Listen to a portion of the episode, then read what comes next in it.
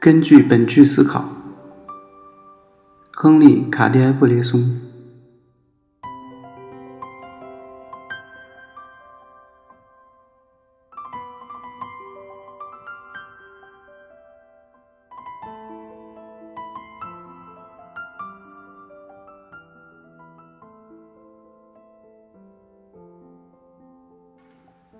除了技术方面，摄影从诞生以来从没有什么大的改变。但对于我来说，这一点并不是什么重要问题。拍摄似乎只是一项简单的活动，一种多变而模糊的操作。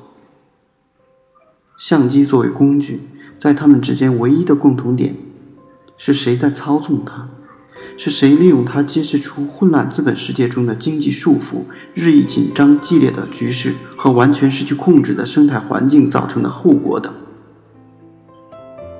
在稍纵即逝的现实面前，我们屏住呼吸，把所有的感官结合起来进行拍摄，而图像的获取就是巨大的体力与智力上的喜悦。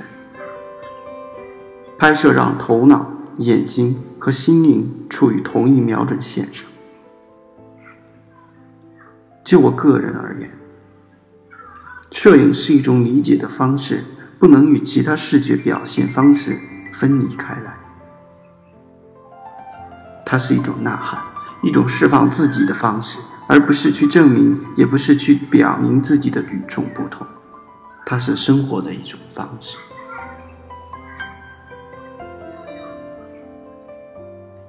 照片是在制造还是表演，却不关我的事。